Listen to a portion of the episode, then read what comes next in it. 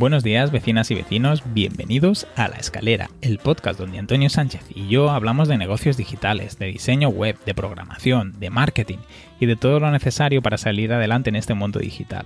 Esta semana tenemos un programa un poco diferente, tenemos a Antonio de vacaciones y sin conexión a internet y lo que ha hecho es prepararos un pequeño audio hablando sobre su semana y algunas reflexiones a nivel profesional sobre su marca personal. Yo por mi parte no voy a extenderme mucho porque he estado de vacaciones y no tengo novedades que contaros. Antes de, pasar al archivo de audio que nos ha preparado Antonio, Quería pediros si podéis hacer difusión del podcast, de alguno de los episodios que os haya gustado entre vuestros amigos, compañeros de trabajo, familiares, porque nos puede ayudar en la difusión y seguramente así llegaremos a más personas y podremos compartir el, valor y la comunidad que estamos generando todos juntos. También, antes de, pasar al, audio de, Antonio, quería comentaros que este agosto, pues no sabemos cómo va a ser el formato del podcast, de los episodios. No sabemos si vamos a hacer cada semana un valor al grano, si vamos a hacer alguna cosa diferente. Por lo tanto, no os puedo prometer que la semana que viene haya episodio, pero bueno, en cualquier caso, si nos queréis dejar comentarios, dudas, sugerencias, lo podéis hacer en la escalera.pro, en cualquiera de las herramientas que, que utilicéis para escuchar el podcast, pues Evox o eh, en iTunes. Y si tenéis muchas ganas de crear comunidad, conocer a gente súper interesante, mejorar vuestros proyectos digitales, pues también os podéis unir al, grupo de Telegram. Nada más por mi parte, os deseo que, que, os encontréis muy bien y nada, un abrazo muy fuerte a todos y todas y os dejo con Antonio. Hasta luego. Hola Enrique, pues la semana muy bien, se me ha pasado corta sobre todo porque yo estoy grabando jueves, porque me voy de, fin de semana con la familia.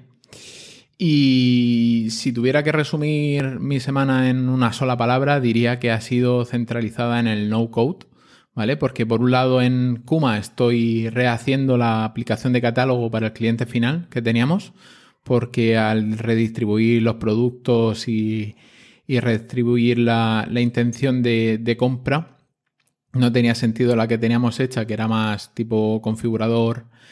Y ahora la hemos separado en dos partes. Por un lado, la de catálogo puro y duro de producto terminado. Y eh, dentro de la misma herramienta, sin irnos a otra, ya que Glide Apps permite modificar la visualización de la información gracias a parámetros de los perfiles. O sea, tú al perfil le das un rol, por ejemplo, y te permite visualizar contenido diferente entonces, gracias a esto, lo que hemos hecho ha sido, eh, dentro de la misma aplicación, que el cliente final que no tiene un rol, que entra sin acceso, sin tener que poner sus datos, esa persona vería el, simplemente vería el, los productos terminados y si entrara un cliente o un profesional, ya vería la, todas las capacidades de personalización que tienen los, los productos. Y bueno, o sea, llevaba un par de semanas sin tocar Glide Apps y lo que me he dado cuenta es que cada vez Glide capa más la cuenta gratuita, o sea, pone límites mm, que parecen a, priori inútiles, pero al final lo que quieren es eso, buscar que la pruebes y si te gusta que, que pases al plan de pago. Como por ejemplo el límite que han puesto de número de interacciones con la hoja de cálculo, que son, lo han limitado a mil al mes, que al final cada interacción es cada vez que recarga la hoja, que, que al final lo está haciendo cada cinco minutos. Pero si ha detectado un cambio en la hoja de Google Sheets y la recarga, entonces ya te está contando como una interacción. O cuando el usuario eh, rellena un formulario y lo envía, ahí sería otra interacción. O cuando tú estás haciendo cambios, que al final la manera en la que yo antes hacía la aplicación la he tenido que modificar un poco porque si no estaría todo el rato gastando interacciones. Por otro lado, ya está en marcha la transformación de FansGrid a la plataforma de Adalo. Y bueno, la verdad es que valoro mucho más la facilidad de uso que tiene Glide Apps. Porque mm, en Adalo, como es. Mm, eh, o sea, tienes muchas más opciones de personalizar el diseño tienes que tener, tienes que estar mucho más preparado para el responsive de todos los tamaños. Porque, por ejemplo, tiene móviles con, la pantalla más ancha, más estrecha, más alta, más mm, bajita, más chata. Y, no todo se adapta a todo. Por ejemplo, si tú hicieras el menú lateral de una altura fija, eh, se te quedarían espacios por arriba y por abajo y quedaría muy feo. Entonces tienes que estar ahí jugando con los, con los límites del, del canvas, del, del, espacio de trabajo que tienes y, jugar mucho con las posiciones absolutas y relativas. Es, es, un poquito más complicado, es una especie de, de, ¿cómo lo diría yo?, de Adobe XD o de, o de Figma combinado con la funcionalidad de, de, de Adalo, que, que sería más una relación de, de lógica entre base de datos. Por otro lado, esta semana he tenido que dejar de usar TeamViewer porque la semana pasada ya me llegó una alerta como que estaban detectando un uso comercial del ordenador que yo utilizaba para conectarme en el trabajo de mi, de mi padre, que es un Windows XP. Simplemente siempre me conectaba yo a ese ordenador por ayudar a mi padre con cualquier cosa.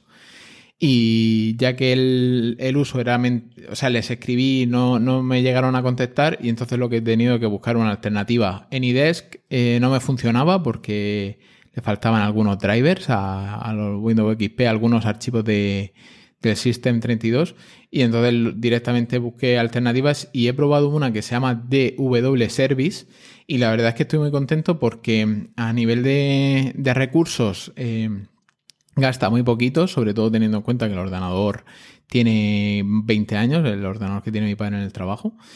Y, sí que va un poco más lento que el TeamViewer, pero, pero vamos, o sea, más desfasado, no, no es tan instantáneo como el TeamViewer, pero es mucho más liviano y, por ejemplo, en la donde, desde donde tú te conectas puede ser el propio navegador, que no necesitas tener ninguna aplicación instalada ni nada.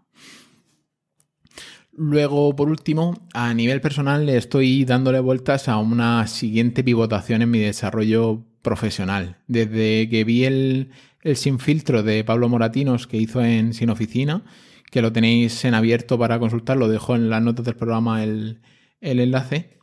Eh, este sin filtros me hizo mucho reflexionar y plantearme tanto mi marca personal como mi trayectoria profesional, que ahora mismo está muy difusa, he hecho de todo, he hecho diseño, he hecho desarrollo, he hecho de todo, pero no me siento como que la gente me reconoce en un sitio.